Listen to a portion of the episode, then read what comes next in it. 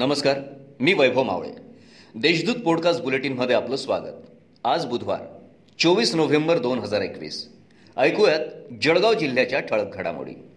शहरातील शिवकॉलनी स्टॉपवर वाळूने भरलेल्या ट्रॅक्टरने उभ्या रिक्षाला जोरदार धडक दिल्याची घटना मंगळवारी घडली.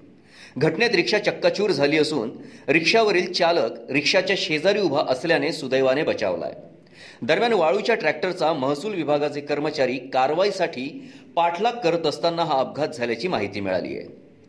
जिल्ह्यात आंदोलन निदर्शनास बंदीसाठी जिल्हाधिकाऱ्यांचे आदेश असतानाही सोमवारी जिल्हाधिकारी कार्यालयासमोर आंदोलन करणाऱ्या भाजपच्या माजी मंत्री तथा आमदार गिरीश महाजन खासदार उन्मेष पाटील आमदार सुरेश भोळे यांच्यासह एकशे पंचवीस कार्यकर्त्यांविरोधात जिल्हापेठ पोलिसात गुन्हा दाखल करण्यात आला आहे महसूल विभागाच्या नावे बनावट पावत्या बनवून जळगावसह चार तालुक्यात शासनाची लाखो रुपयात फसवणूक केल्याची तक्रार जिल्हा परिषद सदस्या पल्लवी प्रमोद सावकारे यांनी जिल्हाधिकाऱ्यांकडे केली होती.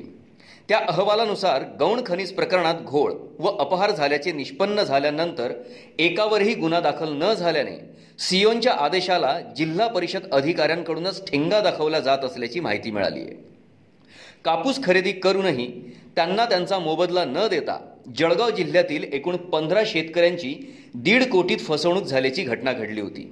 या प्रकरणी दाखल गुन्ह्यात आर्थिक गुन्हे शाखेच्या पथकाने अजय रामेश्वर अग्रवाल या व्यापाऱ्याला सापळा रचून अटक केली आहे. साकेगाव येथे शिक्षणानिमित्त रूम करून राहणाऱ्या दोन युवतींची एका तरुणाने छेड काढल्यानंतर त्याच्यासह त्याच्या कुटुंबाने या तरुणींना ग्रामपंचायत कार्यालयासमोर बेदम मारहाण केली.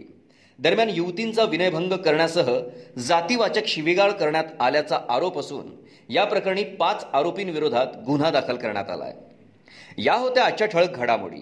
याबरोबरच वेळ झाली येथेच थांबण्याची. भेटूया पुढील पॉडकास्ट बुलेटिन प्रसारणात. तोपर्यंत संक्षिप्त बातम्या आणि ताज्या घडामोडींसाठी देशदूत डॉट कॉम या संकेतस्थळाला भेट द्या. धन्यवाद.